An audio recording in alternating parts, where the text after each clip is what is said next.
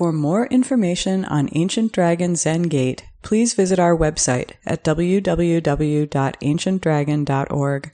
Our teachings are offered to the community through the generosity of our supporters. To make a donation online, please visit our website.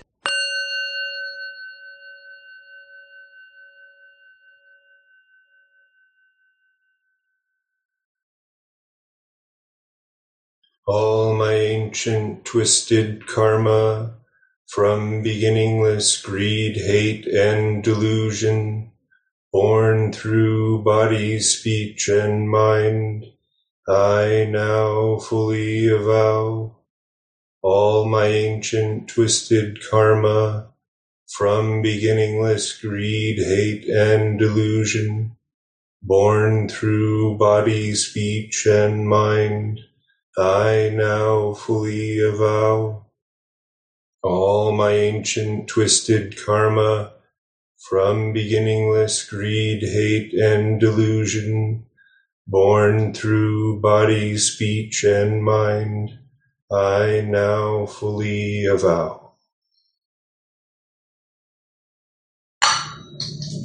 Metta Sutta. Uh,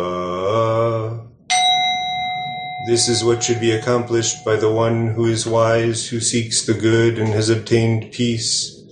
Let one be strenuous, upright, and sincere, without pride, easily contented and joyous. Let one not be submerged by the things of the world. Let one not take upon oneself the burden of riches. Let one's senses be controlled.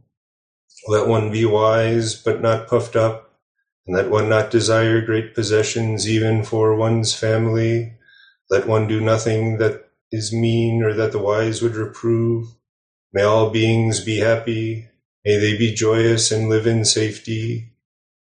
All living beings, whether weak or strong, in high or middle or low realms of existence, small or great, visible or invisible, near or far, born or to be born, May all beings be happy. Let no one deceive another, nor despise any being in any state. Let none by anger or hatred wish harm to another. Even as a mother at the risk of her life watches over and protects her only child, so with a boundless mind should one cherish all living things, suffusing love over the entire world, above, below, and all around without limit so let one cultivate an infinite goodwill toward the whole world, standing or walking, sitting or lying down, during all one's waking hours, let one practice the way with gratitude, not holding to fixed views, endowed with insight, freed from sense appetites, one who achieves the way will be freed from the duality of birth and death.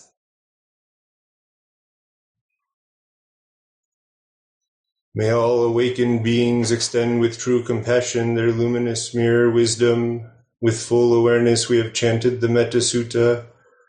We dedicate this merit to our original ancestor in India, great teacher Shakyamuni Buddha, our first woman ancestor, great teacher Maha Prajapati, our first ancestor in China, great teacher Bodhidharma, our first ancestor in Japan, great teacher Eihei Dogen.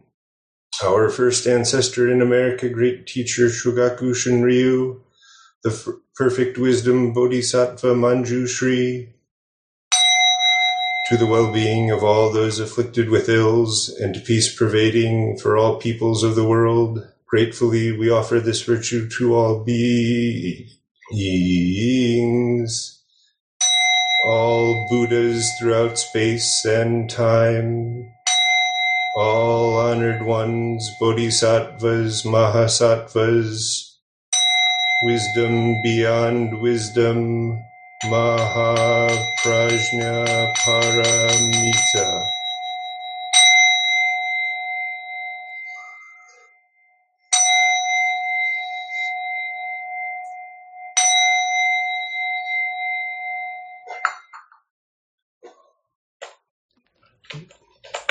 When Taigen is ready, he'll introduce tonight's speaker. Thank you, um, Patrick. Uh, so, welcome everyone. Um, good evening. Uh, for those who are new uh, to Ancient Dragon, I'm Taigen Leighton, the guiding Dharma teacher at Ancient Dragon Zengate, and I'm very happy to have with us this evening as our speaker Zenshin Florence Caplow, who was here uh, a week ago yesterday and also. Uh, hi, Florence. Um, Florence is a uh, Soto Zen priest and teacher. She's also a Unitarian Universalist minister and an active environmentalist and formerly professional botanist. And she also is co editor of a, a, wonderful book that I want to mention, The Hidden Lamp, which is a history of great women uh, teachers and Buddhist practitioners from India through uh, China, Korea, Japan, America, and so forth. So, anyway, um, Florence, thank you for coming again, and uh, it's all yours.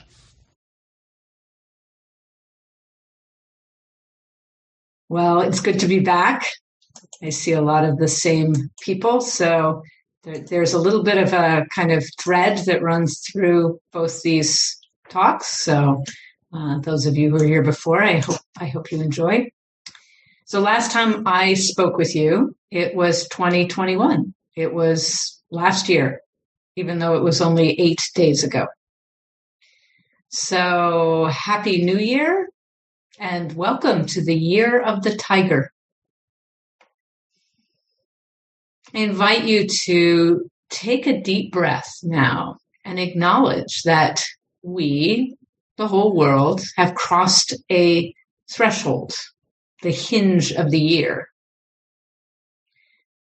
Of course, that threshold is pretty arbitrary.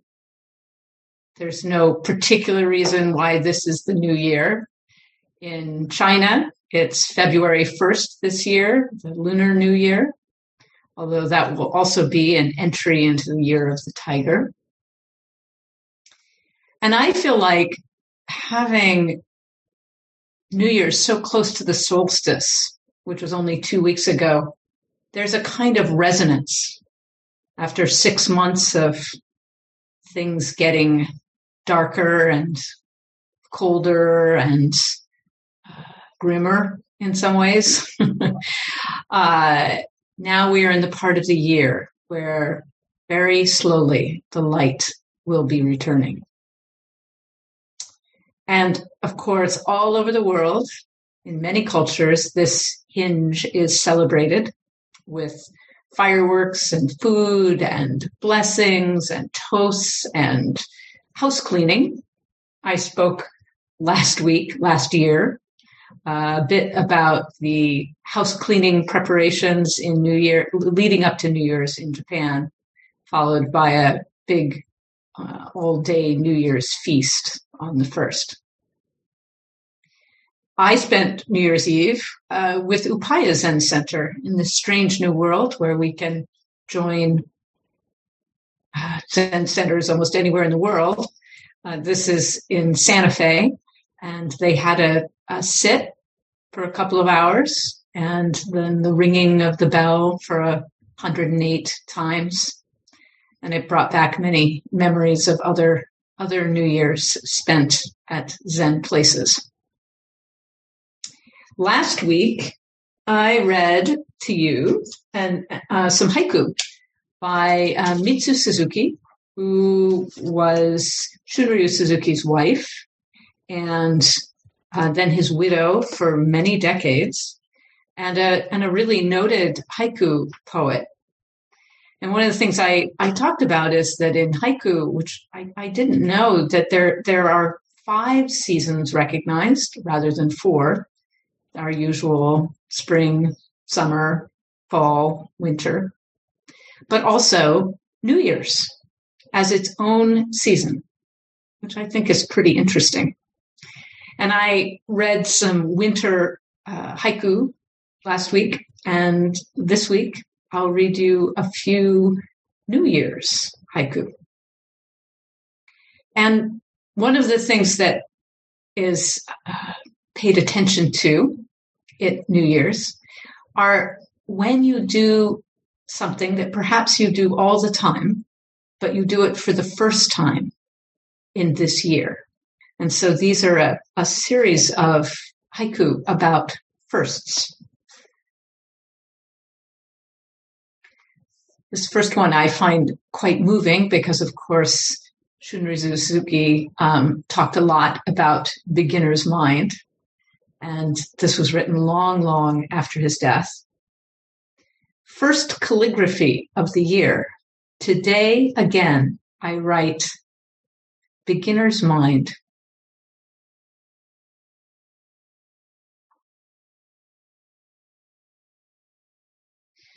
Rooted in my native place, I bow to Mount Fuji, first view of the new year. After many years living at San Francisco Zen Center, long after her husband died, she went back to Japan for the last part of her life.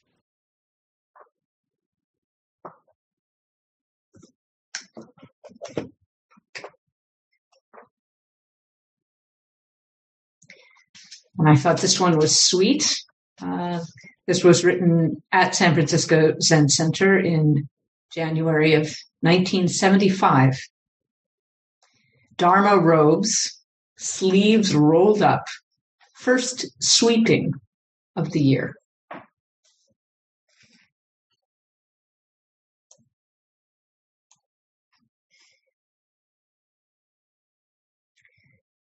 Our culture has New Year's traditions as well. And one of the uh, big ones are New Year's resolutions. Those often lampooned intentions we dream up every year to exercise more, to eat fewer cookies, to uh, be nicer. Maybe if you're a Zen student, to sit more. Unfortunately, science has proven that nine out of 10 New Year's resolutions have disappeared entirely about three weeks into January. A while back, I got interested in this word resolution, and it has, it has a very interesting etymology. It's from the Latin resolvere, which means to loosen or to untie or to free. We'll come back to that later in the talk. And uh, I found this sort of amusing. Uh, it's, it's, an old word, obviously, from Latin. And um, before the 15th century, it, it meant kind of the opposite of how we think of it now. It meant to be or act in a morally lax way. in other words, to be immoral was uh, to be resolute. Uh, and then, for some reason no one quite understands, it became what we think of today, which is this determination to adhere to a cause or purpose. I, I like the word resolute. It, it makes me straighten up my spine a little bit. In Zen, we don't talk a lot about resolutions but we do talk about intention, which is, of course, really a synonym for resolution. And tonight, what I'd like to do with you is go a little deeper into intention and its cousin word, effort or energy, and whether or how the attitude with which we intend the attitude that we bring to whatever energy we're expending might be uh, as significant as the intention or energy itself. So tonight I want to talk about joyful intention, easeful effort. Seemed like a good way to start the new year. But first, in the spirit of the season, and especially for those of you in Chicago, where I understand that there's quite a bit of snow. We're still digging out. Uh, we don't have much snow down here in Champaign Urbana. We had a little bit. It was our first snow of the year, uh, which was pretty exciting. Late, I guess it would have been late on the first, early on the second. It's mostly melted off, or not melted off, but disappeared now. It's incredibly cold. Uh, so anyway, this uh, this koan involves snow, and it's one of my very, very favorite koans. So I thought, what a great way to start the year to share it with you. And I promise you, it is also relevant to this topic. I know that many of you who have been around the Zen world for a while know about the Blue Cliff record, great collection of koans. And this koan is not one of the cases in the Blue Cliff record, but rather from one of the commentaries for, from case 22. And this is a story that's from about the ninth century in Tang Dynasty, China. I'm going to, uh, this is the Thomas Cleary uh, translation. I'm going to paraphrase a little bit just because I think sometimes these old stories are uh, made more real when they're in our our tongue, our, our way of speaking. At the time of this story, there were uh, two Zen monks who were very good friends, who were traveling on, on pilgrimage together. One of them was Shui Feng, and the other one was Yen Tu. And on their journey, they got as far as an inn on Tortoise Mountain in the modern province of Hunan. And there they got snowed in. And day after day, as they waited for the snow to melt, Yen Tu just slept, while Shuifeng constantly sat in meditation.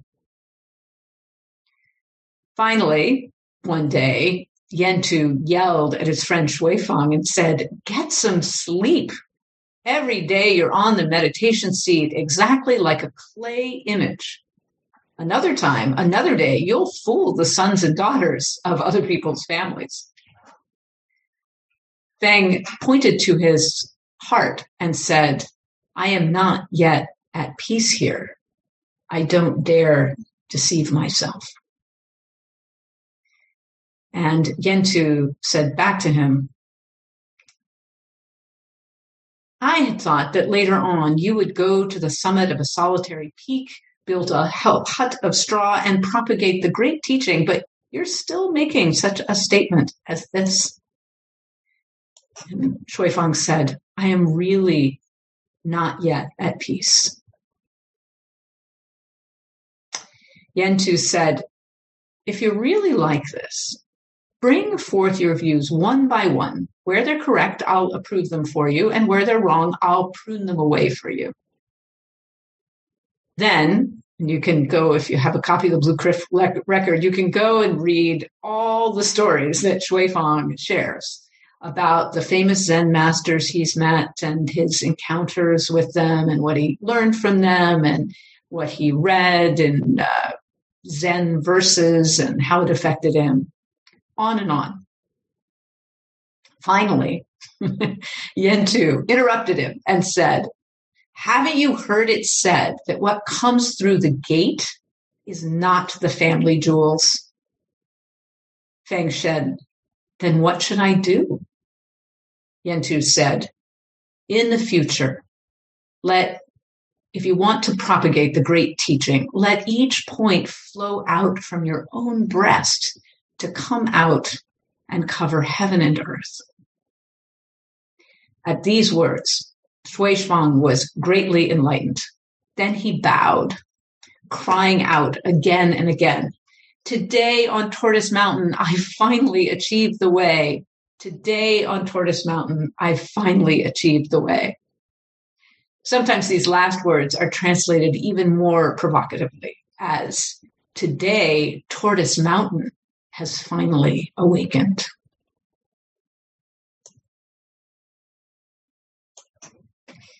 I'll circle back to this koan again, but it has a lot to teach about effort and intention and also friendship and where we look for awakening mistakenly.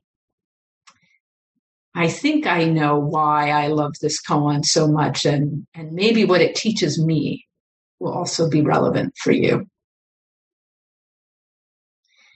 I'd like to go back more than a thousand years before, 1500 years before, to the teachings of the Buddha on intention and on effort.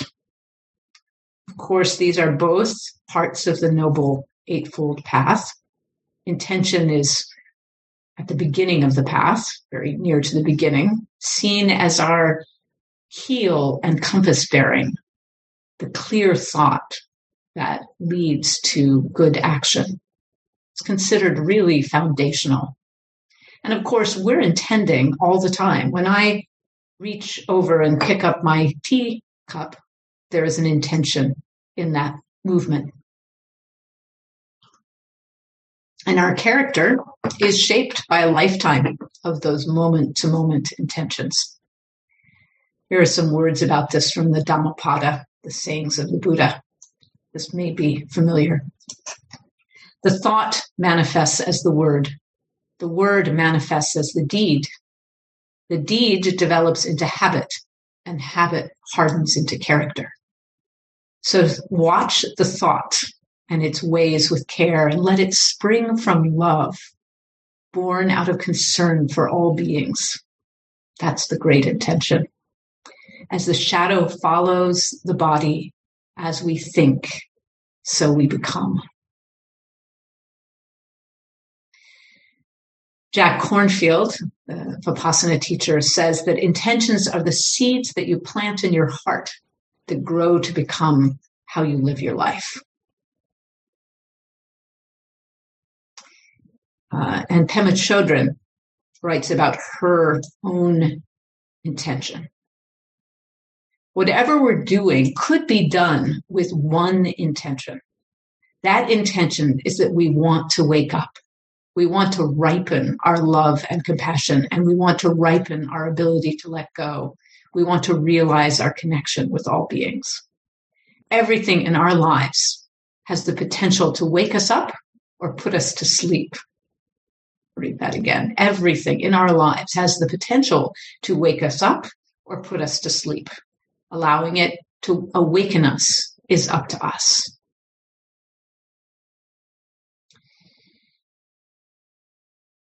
Perhaps that intention of vowing, uh, that's another way to talk about intention is vow uh, to wake up.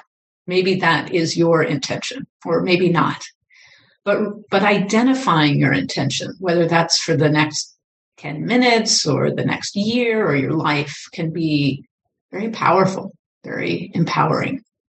And of course we lose sight all the time of our intentions. But if we make them conscious we can return to them like a lodestone. We only have so much life so much energy. And what a beautiful thing if we can focus that energy towards what is most important to us, helping us to live our lives in accord with what is most important to us. My heroine, and I'm sure for some of you too, Joanna Macy, writes about this and takes it um, kind of out of necessarily kind of uh, meditation, but into into how we are in, in the world action isn't a burden to be hoisted up and lugged around on our shoulders. The work we have to do can be seen as a kind of coming alive. More than some moral imperative, it's an awakening to a true nature, a releasing of our gifts. We're like a lens that can focus or a gate that can direct this flow through by schooling our intention. In each moment, our intention gives this energy direction. And I was really struck by this when I read it again today because um, it ties back into that root of the word resolution, which means to free or to release, so that intention frees our gifts to manifest in the world. Oh, back to this koan. In in this story about two friends not master and student, but two friends on Tortoise Mountain. Shui Feng's intention, I think, is very pure and vulnerable. Beginner's mind, even though he isn't a beginner. He really wants to wake up. You can feel that in this story. He knows freedom is possible. After all, he's become a monk and he's wandering around at a time when there were extraordinary Zen masters around every mountain. And he's honest enough to admit that his heart is not at rest, which I find so endearing. But he is so stiff. Just, just a, close your eyes for a minute and imagine the two of them in this little room or hut where they are. And his friend is enjoying a nice long winter's nap. And there he is, just sitting with his back ramrod straight and maybe a, a little scowl on his face because he's trying so incredibly hard. I feel tired just thinking of him. And this is part of why I love this koan. I have been both Shui Feng and Yantu, depending on the circumstances, but really uh, and maybe you see yourself too in one of these guys. Are you the one sleeping or the one staying up all night? I know that my hmm, foundational way, and certainly what I was like when I first started practice, I was all shui feng. I used to call myself tries too hard woman and somehow, when I was thinking about this earlier today, I thought of uh, Alan Watts, a kind of wonderful ancestor who brought a lot of uh, teachings from Asia to uh, 1960s America. And he wrote an autobiography, which I recommend if you enjoy such things, called In My Own Way which makes me laugh every time I think about it because there are so many different ways you can turn that title, including that he was literally in his own way, which I think he was in a way. He he had great understanding, but um, didn't always manage to permeate his life.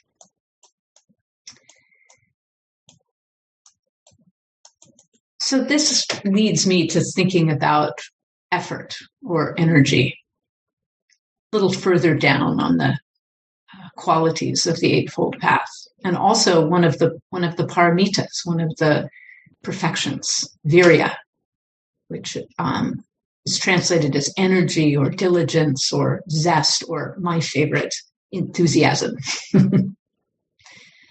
and this is when it gets so tricky, as you can see in this story we think that we know what it means to be lazy and what it means to make effort. But effort is a place where ego and will can become extraordinarily active. And surely that's not what the Buddha meant by wise effort. And of course, since we're pretty deluded most of the time, it makes sense that we would be quite deluded in this area and in our practice in this area. Because really, if you think about it, in our ordinary life, are we taught anything about effort that doesn't involve uh, a gaining mind, and an attempt to get something, get a degree, get a better job, whatever it might be? And isn't that kind of effort often a really, really potent recipe suffering. Such an irony. And I have a feeling, I, maybe this can be part of our conversation afterwards, that Zen may be particularly attractive to those of us who are drawn to trying hard. The gritted teeth meditator. I, I think this is actually how a lot of people who aren't Zen practitioners imagine us, because the Zen literature is full of stories of heroic striving. Dogen himself tells a story about his teacher Rujing, this very old man, shuffling around the meditation hall in the middle of the night, and he takes his slipper off and he's hitting the monks with it to keep them awake. Or uh, Hakuin's uh, disciple, would-be disciple, who cuts off his arm in order to uh, convince Hakuin to let him study with him. But what if and this is this is where it gets tricky again. What if our trying hard is motivated by a sense that we're not good enough as we are? Will all that trying to be good, feeling that we're not inherently good, lead to presence and awareness, to opening the heart, to compassion, to awakening? Will trying to wake up using our confused mind and will possibly do anything but feed our confused mind and will. In the old teachings from the Buddha, he talks about this um, quality of effort as that that he was trying to teach as like tuning a lute. That if the strings are too uh, lax, there's no beautiful sound. And if it's too tight, there's no beautiful sound, that there's a kind of in between place and that, and that um, it's by paying attention to the sound that you can find that place. But I have a feeling that most of the people here with me tonight uh, are not in the lazy person category. Not that there aren't people like that, but I, I think that's not really the case here. I have a feeling you wouldn't be here if you were. but and if you're if you're really relaxed and lazy, you you may need a different kind of talk. You might need Rujing's slipper. Or maybe you're just ahead of the rest of us like Yantu was in the hut.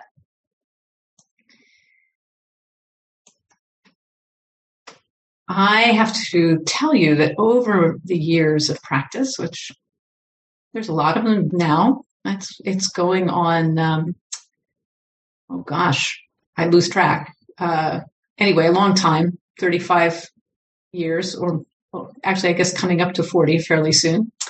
Uh, I have really come to appreciate ease and relaxation in my practice and in life.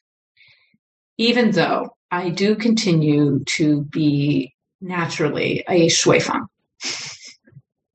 so Shuifeng's very relaxed friend has come to be one of my teachers. And uh, those of you who know, and there are a few people on this call who know me fairly well, and you'll know that this is ironic that I'm speaking of this tonight because I just about worked myself into an early grave as a UU minister. In fact, today is the, the ending of my time uh, in the ministry here in Champaign Urbana because of health issues.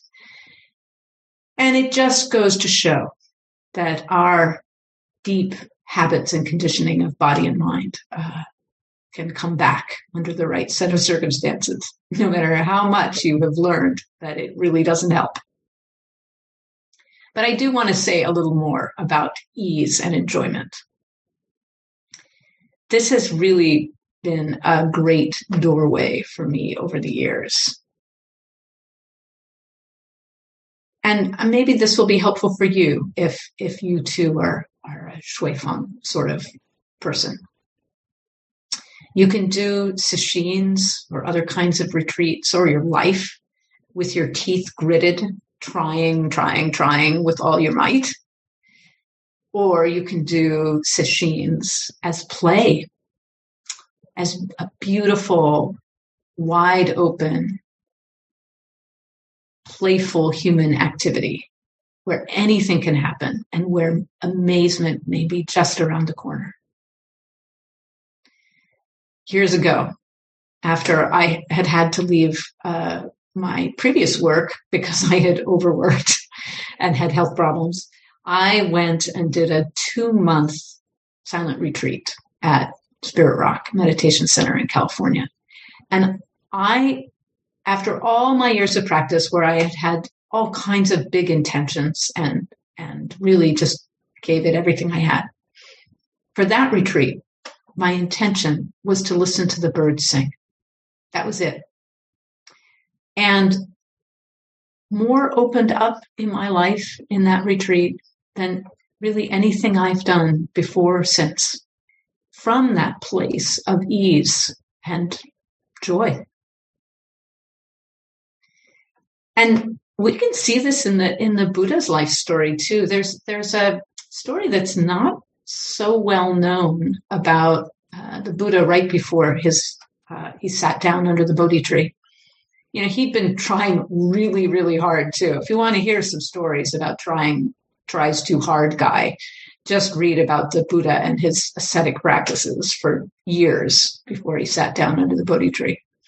And he really, although he'd had all kinds of extraordinary um, experiences and insights, he, like Shui Feng, uh, felt that his heart was not at rest. And as he thought about that, he remembered being a small child and going out with his father when, uh, for the first plowing, uh, which was a, a ceremonial event uh, out in the fields.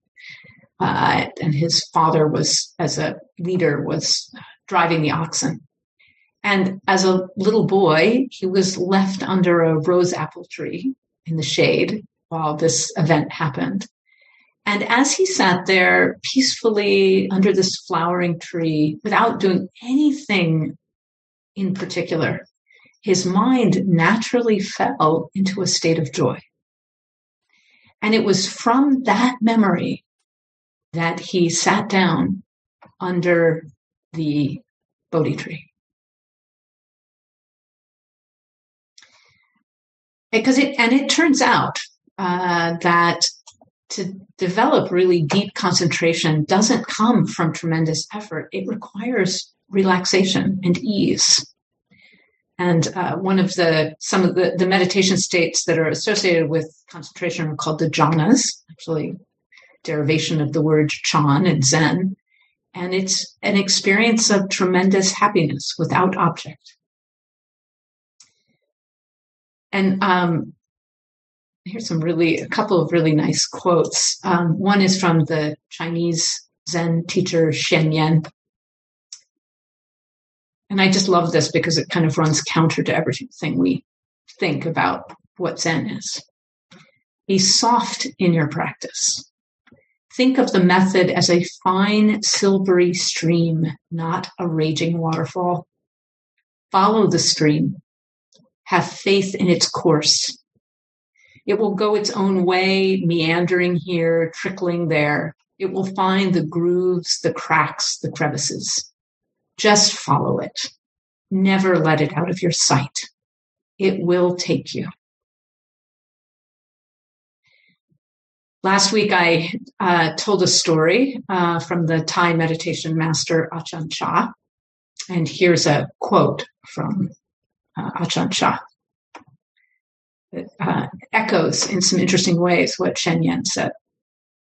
Try to be mindful and let things take their course then your mind will become still in any surroundings, like a still forest pool. All kinds of wonderful animals will come to drink at the pool, and you will clearly see the nature of all things. You will see many strange and wonderful things come and go, but you will be still. This is the happiness of the awakened one.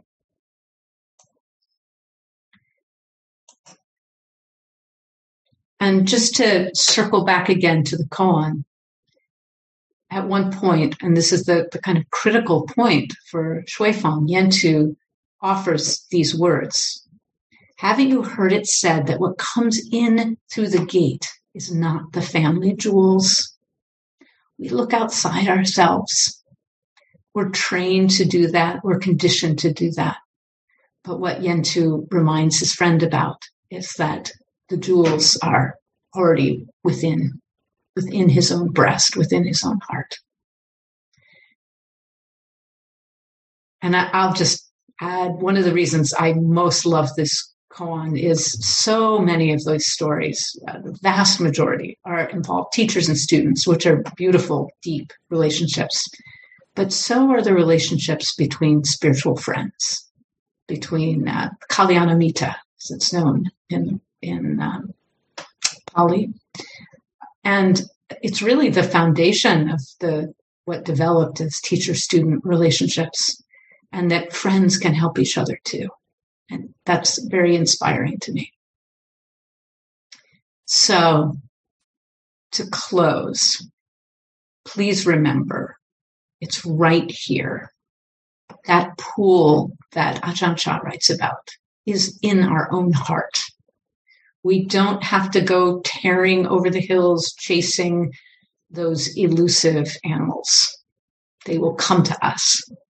They are already us. In the hidden lamp, uh, Blanche Hartman, the uh, first abbess of San Francisco Zen Center, talks about the lightness and playfulness and joy of the great Zen, Zen practitioners and teachers that she knew, that we don't become all withered up. Actually, uh, we become more alive in this practice. And if I could make one wish, one resolution for all of us, including me, this new year, it is that we trust the power of our basic goodness and intention. What brought you here tonight and the great and joyful freedom that is never farther away than your own heart.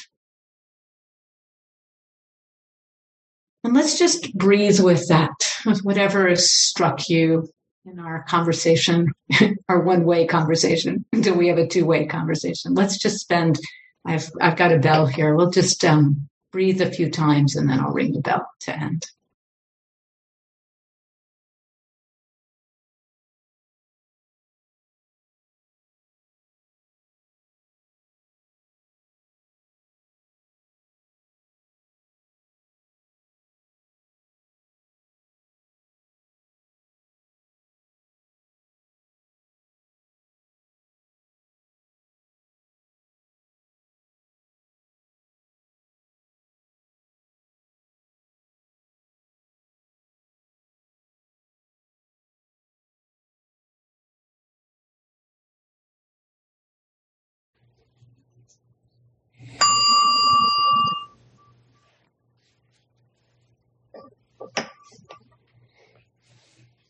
Thank you for joining me on the first the first talk after the new year for me.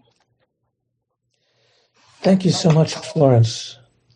Um, so please, uh, everyone, join the conversation. Anybody who has comments, questions, responses for Florence, you can just raise your hand in the in the Zoom window. Uh, Patrick, help me call on people, and uh, you can go also to the participants window in the bottom, and if you click on that, there's a raise hand function at the bottom of that. So, uh, comments, responses, questions, feel free. Amina, did I see your hand up? I guess not.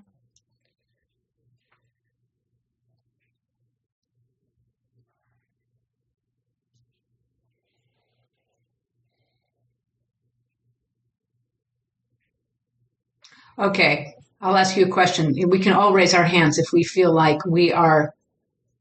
Are we more like Shui Feng? Who's more like Shui Feng here?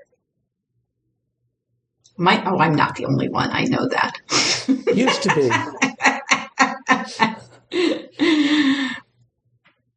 Who feels like maybe they're a little more like Yantu? No, good. I know you, Mike I would agree. Uh, Jen had her hand up. Jen. I raised my hand because I feel more like Shui Feng. Ah. she said, raise your hand. but, you so know, now you have to talk. but I did have something to say about the Spirit Rock. It's very interesting to me that uh, that you've mentioned Spirit Rock because um, I think the best, well, do I want to say the best? Uh, some really fine experiences at Spirit Rock were uh, actually, I would go there on Friday afternoons and, or I don't know what day it was, I don't really care. but it, but um, they they would have a session where uh, we would do yoga and then meditation and then have a talk. And that sequence was very, very um, good. And I've never been to any place but Spirit Rock where they did that. Uh, and I don't know if you probably, since you were there for two months, um, maybe it wasn't, maybe that was all silent meditation, but uh, before that and after that, maybe you went to those sessions where they did the, the yoga and then the meditation and the talk. And um, I really remember Spirit Rock for that. And I think it, it would be a really nice way to have a practice when we get back together. I, I'm not very good at Zooming and, um, uh, you know, sitting here in my house and I'm much better at meditation when I can't escape my house. But you know, when I've escaped my house and there's nothing else to do but sit and have, then I can concentrate on meditation. But you know, here I'm thinking, oh, I look at this, what needs to be fixed, you know, and so I, so anyway, I just wanted to mention that about Spirit Rock because it was, it was such a, it was so helpful for me to be able to go there and do that. That's it. Well, you bring up an important point about, um, I mean, I always say that our meditation practice, zazen, is a very embodied practice. Yeah. But, but yoga can get us more in the body. And no, they didn't have there. I think there was a little bit of qigong, but there was very little. Uh, it was it was sitting and walking for two months in silence. Yeah, uh, but yeah, I, I, will say that um, I think it's a very beautiful land uh, mm-hmm. that Spirit Rock is on, and there there is a lot of. Uh, I think the land is kind of suffused with the joy of practice in many ways, so you can kind of pick up on it if you're quiet enough. I wish we talked more about joy. I mean, not that I'm always joyful, but uh, I think that there is deep, deep joy in practice, and um, it doesn't have to be as grim as sometimes it feels. I mentioned Spirit Rock to my son today because he's been so isolated because of COVID. And, you know, I was staying at his house when I went to Spirit Rock and he could go there. so That's I, right. You, you gotta go. yeah. It's, it's probably the closest Zen practice. No, no, there's others. There's other Zen practices in San Rafael, but um, the, one that I went to on a regular basis, Taigen started in San Rafael, and um, they've gone up north somewhere. I don't know where they are now. Yeah, I wonder how many groups Taigen has started. Florence, you sat with me at Bolinas, and uh, the San Rafael group is still going. I think they're there. I think it's down in El Cerrito, but uh, Layla Smith is leading it now. Mm. So it's still it's still happening 15 years later. Yeah.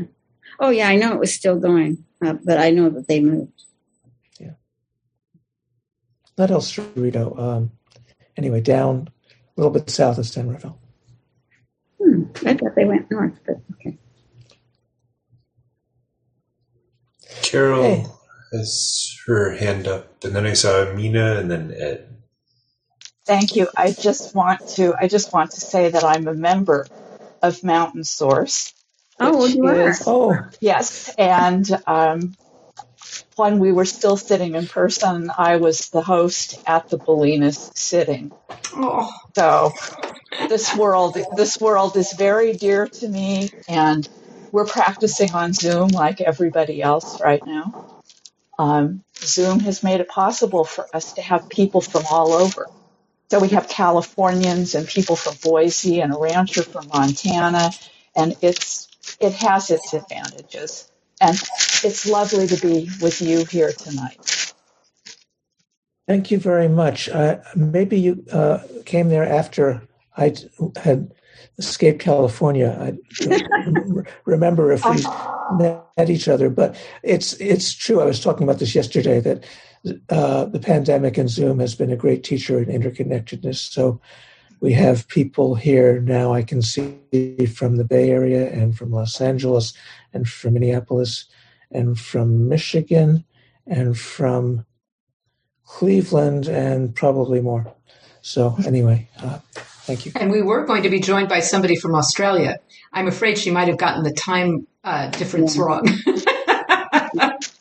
she was planning on joining. So yeah, no, there are advantages, but you know, like with that story, right? There, there's something. One of the things about that wonderful koan, and um, I just out of curiosity, how many of you knew that that story? Again, you could raise your hands. We won't call on you. yeah, just a handful. Well, I'm glad to have introduced it to you. It's not it's not a terribly well known one, but um, but they're it's so embodied, right? There they are. They're snowed in. They they can't walk out. They're stuck with each other, and and um, each of them sort of manifesting in the way they are. Uh, it's it's a reminder of of the power, right? Of uh, what Darlene Cohen used to call body to body practice.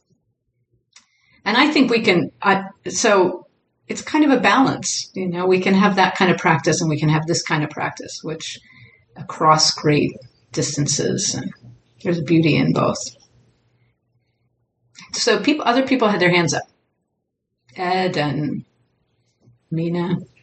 Um, I'll go ahead. Uh, just uh, going back for a second to what Jan said, I I noticed that you know sometimes when I'm sitting, I sort of soften into it, you know, just physically into my body and into the space, and sometimes I sort of like harden and get sort of I don't know tense, and so I thought, well, maybe I should start doing some stretching and yoga before before sitting, and so I did that tonight. It didn't seem to make a difference because tonight for some reason I kind of hardened, you know, like um not I, I don't know if it was so much like this sort of like hard effort, but just um you know, the distracted mind. And I I think sometimes in the past I've thought, well, okay, this is a relief in a way that I can see my mind spinning because it means there's some separation from it. But lately it feels like something that tenses me up because you know I don't want it to be there.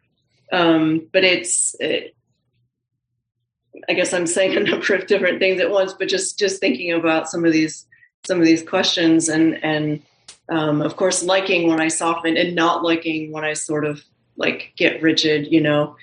Um, but I guess that's just the practice, you know, just to be with all of it.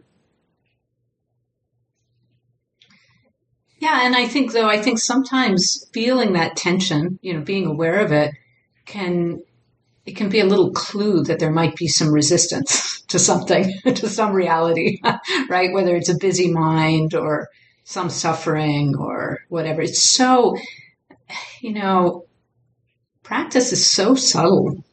And I, had a whole experience in another retreat where I, I, I thought that I was deeply um, mm, not attached to uh, whether I had a lot of physical pain. And then I realized that I was enduring it.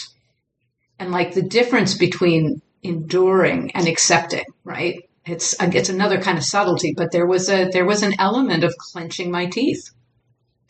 And when I saw that, it was just a revelation, right? And and um, with awareness, it's possible to see those things and then to be curious about well huh, what am i what am i resisting here? What am i wishing is was different like shui feng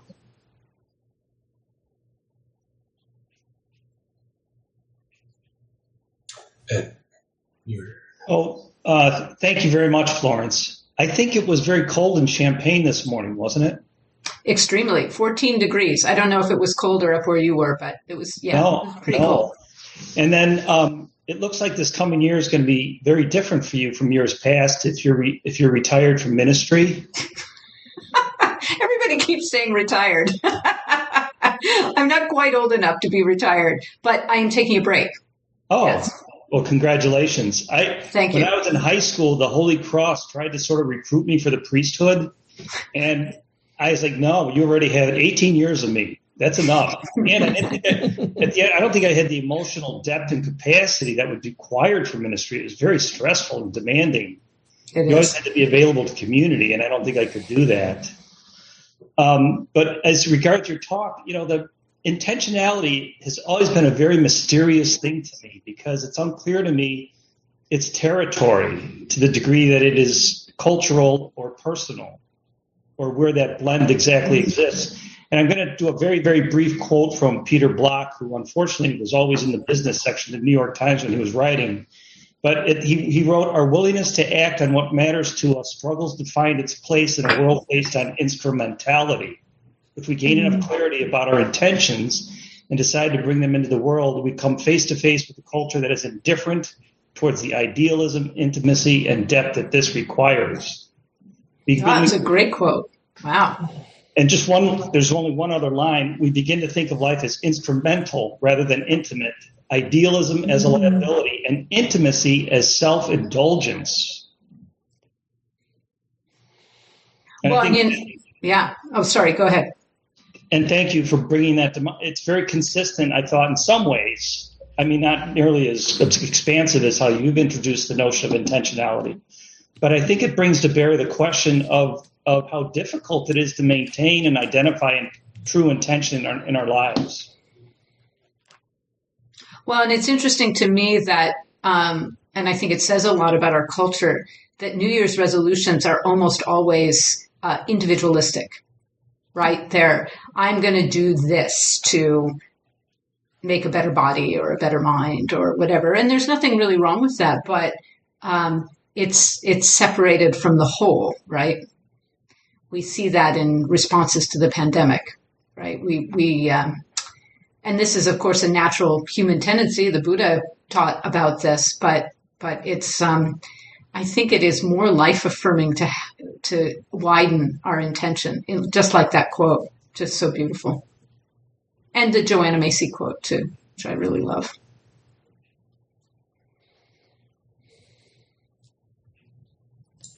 Uh, Matt. Matt has his hand up.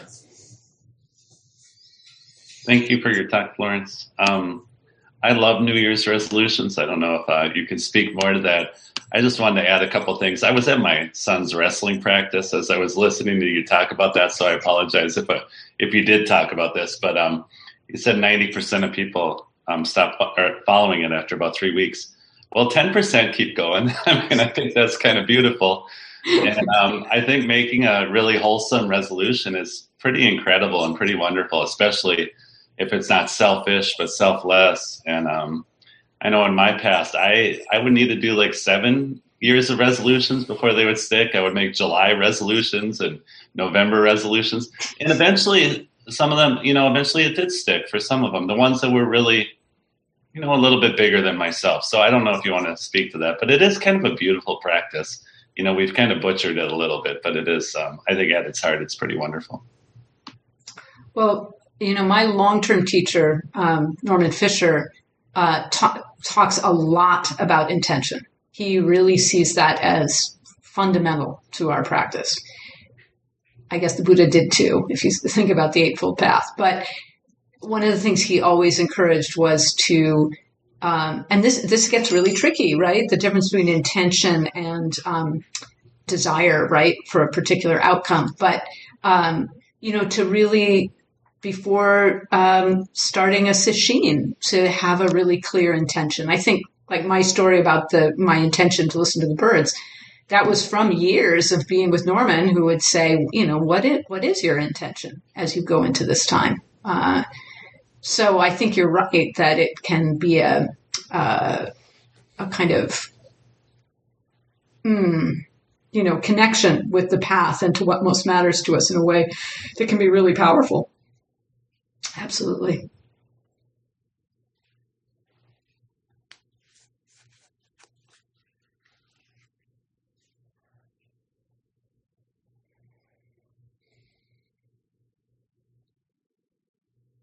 Taigen, do you have any comments on that on that uh, koan?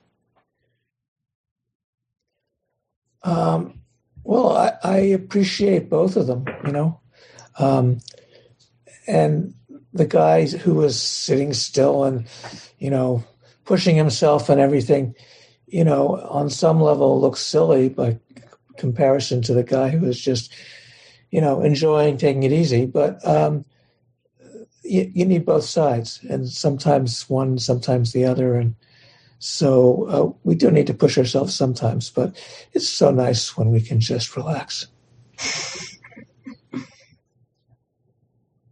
How much snow do you have there? Are you are you uh, kind of snowed in a little, or Chicago maybe never gets snowed in? I don't know. Um, I wasn't out today. Who, um, Ed? How much snow was there outside? More than I want. well, again, I'm just a couple blocks from you. Uh, there, there's only a little bit that's stuck. Just, yeah, a few inches maybe. Yeah. Okay. So no, we're but we have. I mean, we do get snowed in. I mean, you know, we've gotten like you know a couple of years ago we had like 15, 15 inches, but it's not like that. The thing, well, maybe next time you're snowed in, you can think of you can think of these two guys. Yeah, the thing about it in Chicago was that it got so cold. Yeah. It, it isn't that cold anymore, but it, it did get down to like well, this morning uh, the wind chill was negative one or two, something like that. Yeah. It's supposed to be much colder than that Thursday and Friday. Something to look forward to. I don't know. I mean, I've, I've, felt a lot more snowed in, you know, like because of the pandemic. Like, oh yeah, not being able to want wanting to spread stuff around or whatever, and then yeah.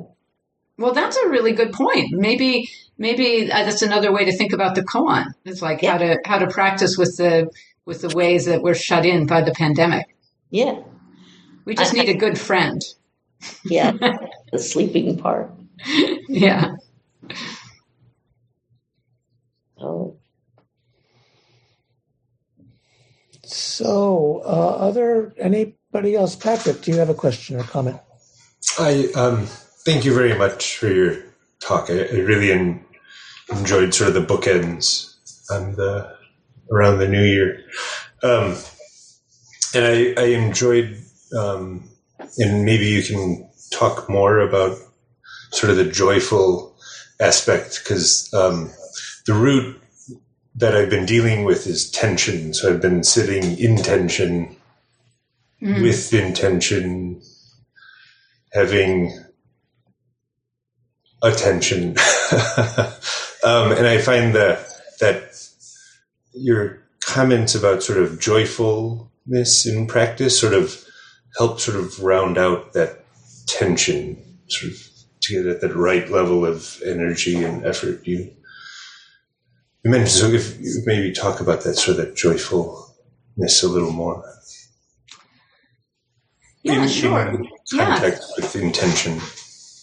So this might not seem relevant, but I think it is. It's what came to mind as you were talking. Uh, and um, I almost told this story actually in the talk, but I, um, as you can tell, I, I practice both Zen and, um, you know, Theravadan Buddhism at times. And I had a chance uh, several times to go down to San Diego uh, to the Metta Monastery, which is run by Thanissaro Bhikkhu, who's a, um, you know, Thai forest tradition monk.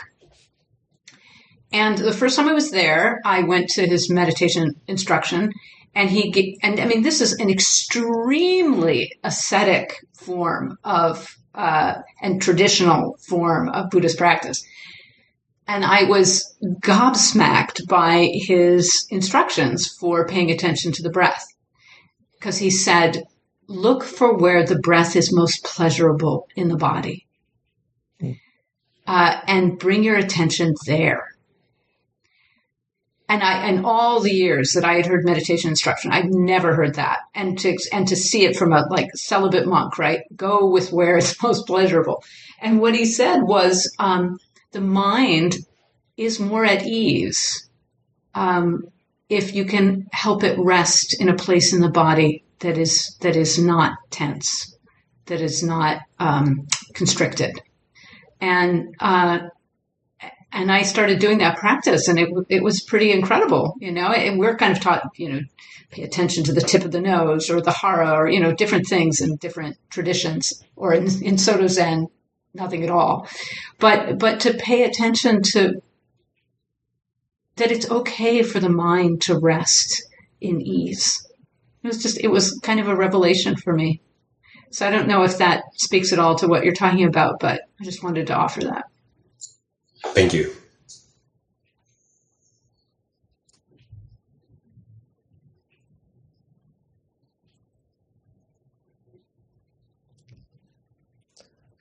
I'll just add that we have this chant we do, uh, not infrequently called the Song of the Grass Hut. And it, part in part it says, um, uh, "Let go of hundreds of years and relax completely," which is not how people usually think of, you know, the ideal of Zen. There's actually a, a, another great story that I was very surprised by so you know Linchi or or Rinzai, the guy that's sort of is the foundational teacher of the Rinzai school, which of course is, seems very tough. There's a beautiful story about him sleeping in the Zendo, and that that uh, you know somebody says, "Oh yeah, he's the one who's really meditating." But he's actually sound asleep. He's not pretending to be asleep. He is asleep. So uh, it's just nice to know that even the really tough guys in our tradition are sometimes sleeping. I hope I'm not undermining your teaching, Taigen. not at all. Good. Not at all. Joyful intention is uh, always welcome. Okay, thank you. Ming has her hand. I, I wanted to, I was thinking about the question um, what is the difference between intention and desire? Because I, I felt like I really had a lot of trouble with that and I don't have a good analogy for it yet, but I feel like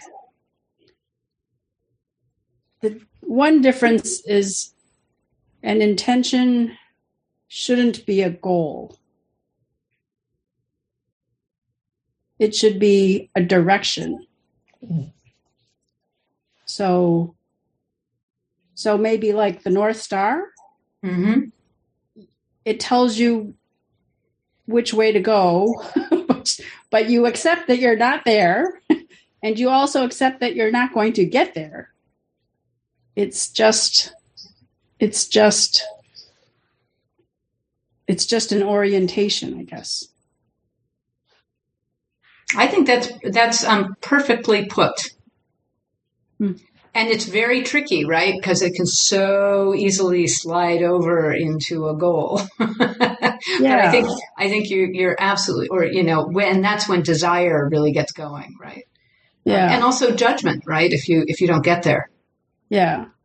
Yeah. So you can't look at the star too hard. right. Kind of that soft gaze. Then it's right. all like, oh, I'm not. Uh, that's where I want to be, and that's not, and I'm not there. Oh no it has to be kind of i guess there's the two parts of it there's the there's that orientation or direction and then also the genuine okayness with where you actually are mm-hmm. Yeah i think i think which is a kind of um, paradox but yes i would agree